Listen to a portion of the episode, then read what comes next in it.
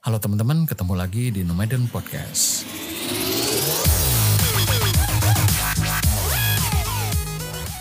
Podcast kecil-kecilan yang membahas hal-hal kecil di sekitar kita yang mungkin memiliki arti lebih dari apa yang sekedar kita tahu. Halo teman-teman, kali ini kita bakal ngebahas berita yang menangkap concern gue dengan sukses, yaitu surveinya Microsoft tentang netiquette atau etika berinternet. Yang mana menurut survei tersebut dengan sangat tidak mengejutkan tentunya ya, membuktikan bahwa netizen Indonesia adalah salah satu yang terburuk dalam berinteraksi secara online. Sangat nggak mengejutkan bukan? Bahkan ketika berita ini diposting oleh Microsoft, beberapa kolom komentar di postingan terbarunya malah ditutup karena dibanjiri komen negatif. Artinya ya hasil surveinya langsung terbukti dan emang valid. Padahal kalau cuma sekedar ngecek validitas sih coba aja lihat tuh gimana kelakuan netizen kita ke akunnya salah satu seleb yang lagi ribut-ribut antar negara nih. Padahal problemnya internal manajemen mereka gitu. Tapi dramanya seolah-olah bawa-bawa nasionalisme segala kan gitu. Aduh coba deh. Kembali ya ke data tadi. Nah kalau kita breakdown data hasil surveinya, ini BTW PDF-nya bisa lo download di situs Microsoft ya. Atau googling aja Digital Civility nanti kalau udah kebuka halamannya bakal ketemu tab gitu tahun pertama sampai tahun kelima. Karena survei ini emang pertama kali dijalanin 2016. Lo bisa download deh semuanya kalau mau buka-buka datanya. Dan keseluruhan format reportnya ini presentasinya keren banget dan serba mendetail. Nah tapi Indonesia itu baru masuk di tahun keempat ya, jadi emang growing banget. 2016 baru beberapa belas negara, kemudian sampai ke tahun kelima yang terbaru ini Indonesia udah masuk uh, dua kali ya. Nah, yang kita bahas ini di tahun kelimanya yaitu 2020. Kita bicara by data aja dulu. Jadi menurut data tahun kelima ini ranking kita itu merosot 8 poin dari sebelumnya. Gitu. Nah, sistem scoringnya itu poin ya dari skala 0 sampai 100. Yang mana 100 tuh udah udah ranking terburuk deh. Udah poin terburuk. Nah, kita itu tuh ada di 76 sekarang. Sebenarnya apa aja yang nentuin variabel incivility atau enggak etisnya uh, apa ya berselancar di dunia maya dan meninggalkan komentar-komentar seperti itu untuk poin 0 sampai 100 tadi itu apa aja variabelnya? Sebenarnya banyak banget. Jadi kalau lo download itu ada uh, PowerPoint yang dia kasih PPT gitu itu banyak banget variabelnya keren banget. Bisa dijadiin uh, bahan research ya untuk insight-insight datanya. Tapi secara global ada lima kategori besar nih ketidaksopanan yang diurutkan dari persentase yang paling tinggi. Nah, yang pertama yaitu sosok penampilan atau visual appearance. Yang kedua pandangan politik, terus orientasi seksual, agama, dan ras. Nah, semua kategori tadi pastinya relate banget atau sering banget kita temuin kan di sini. Gitu bahkan beberapa kasus ada yang sampai bikin gaduh banget tuh. Padahal ini tentang etikal seseorang ketika berselancar di dunia di dunia maya gitu. Kita uh, memberi komentar terhadap isu-isu yang lagi hangat kan gitu. Ini gimana kita membekali kita, membekali pengetahuan kita dengan jangan sampai kita meninggalkan sesuatu yang meninggalkan jejak digital yang bakal merugikan kita suatu hari nanti gitu. Nah, sementara untuk lima hal yang masuk kategori the most painful online risk atau resiko yang paling menyakitkan ketika berada di internet, yaitu pertama damage to personal reputation atau perusakan terhadap reputasi seseorang. Kesalahannya apa, tapi sebegitu dirundungnya sampai menurunkan reputasi seseorang di dunia maya. Dihakimi gitu ya. Nah yang kedua perusakan terhadap professional reputation. Mirip dengan yang pertama tadi, hanya aja yang kedua ini lebih menyasar karirnya, karir seseorang tersebut. Lalu yang ketiga ada cyberbullying. Kita semua tahu ya, bentuk perundungan netizen 62 ini bentuknya kayak apa coba gitu kan. Kemudian yang keempat itu misogini, yaitu ujaran yang tidak menyenangkan terhadap gender tertentu. Dan terakhir diskriminasi.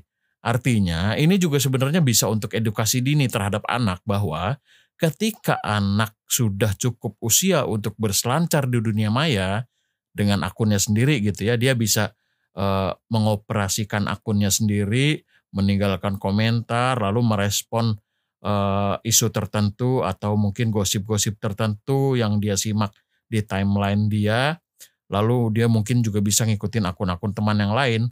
Lima hal tadi bisa banget jadi bekal untuk disampaikan.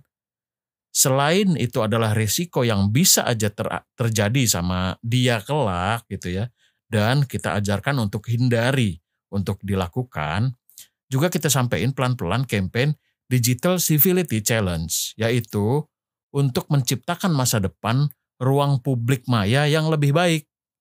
Nah, yang pertama itu ada live the golden rule, yaitu bisa bersikap empati, memiliki rasa iba gitu kan, kebaikan dalam setiap interaksi kita gitu dan memperlakukan setiap orang dengan hormat dan kasih sayang. Nah, ini kan bisa kita terapkan juga secara keseharian ya. Lalu yang kedua ada respect differences, menghargai perbedaan. Baik kultur maupun sudut pandang yang berbeda. Yang kalau kita terlibat dalam perdebatan tentang perbedaan, kita bisa lebih arif dalam bersikap. Dan enggak malah berujung memberi julukan terhadap lawan bicara yang peoratif tentu ya ya, yang apa ya, yang mengandung unsur hinaan atau menyerang secara personal. Jangan sampai itu kita hindari. Nah, yang ketiga, Pause before replying. Berhenti sejenak sebelum melempar jawaban atas sesuatu yang kita nggak sepakati. Kita ada mindful thinkingnya dulu. Kita berpikir dulu, apakah kalimat kita berikutnya bakal merusak reputasi seseorang? Membuat malu orang lain? Yang dapat mengancam keselamatan personal lawan bicara?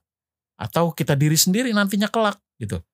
Jadi kita pikir sebelum melemparkan komentar itu sebelum meninggalkan komentar itu di halaman apa pun gitu ya.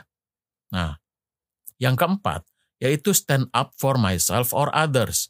Beritahu seseorang atau aparat berwenang jika kita merasa tidak aman atas statement serangan personal orang lain terhadap kita yang bisa juga terjadi ke orang lain gitu. Jadi kalau ada kita merasa e, diserang ya setelah kita mengutarakan pendapat kemudian ada yang tidak sepakat dan dia tidak sportif dan tidak mencermati digital civility ini dan kemudian dia mengancam personal kita, apalagi kita bersaksi ketika dia mengancam keselamatan orang lain, gitu. Laporin aja, report ke seseorang yang terdekat, kalau misalnya itu menyasar diri sendiri, kabari dulu, lalu ke aparat berwenang, gitu ya. Dan kalaupun kita melihat adanya ancaman keselamatan terhadap seseorang, simpen bukti apa pun yang bisa kamu dapetin. Gitu. Karena itu bakal bisa dijadiin kesaksian atas uh, kerugian yang kelak nanti kamu dapetin seandainya ancaman itu benar-benar bisa nyampe ke kamu sendiri. Gitu. Nah, dengan demikian kalau kita menghindari hal-hal yang merugikan tadi sementara ada orang lain yang tetap mengancam kita, kamu tetap bisa ngaduin tindakan tersebut ke aparat berwenang karena kita udah ada banyak banget divisi cyber gitu ya. Untuk eh, kepolisiannya juga ada UU ITE yang walaupun sering kali disebut sama netizen sebagai pasal karet, tapi ya ini tentang keselamatan dan eh, apa ya kenyamanan berselancar di dunia maya. Itulah mengapa kemudian kan pasal ini akhirnya dijadiin perhatian khusus oleh Presiden Jokowi ya. Yang mana opsi berakhir damai itu bukan opsi kesekian, bukan. Tapi berakhir damai adalah prioritas.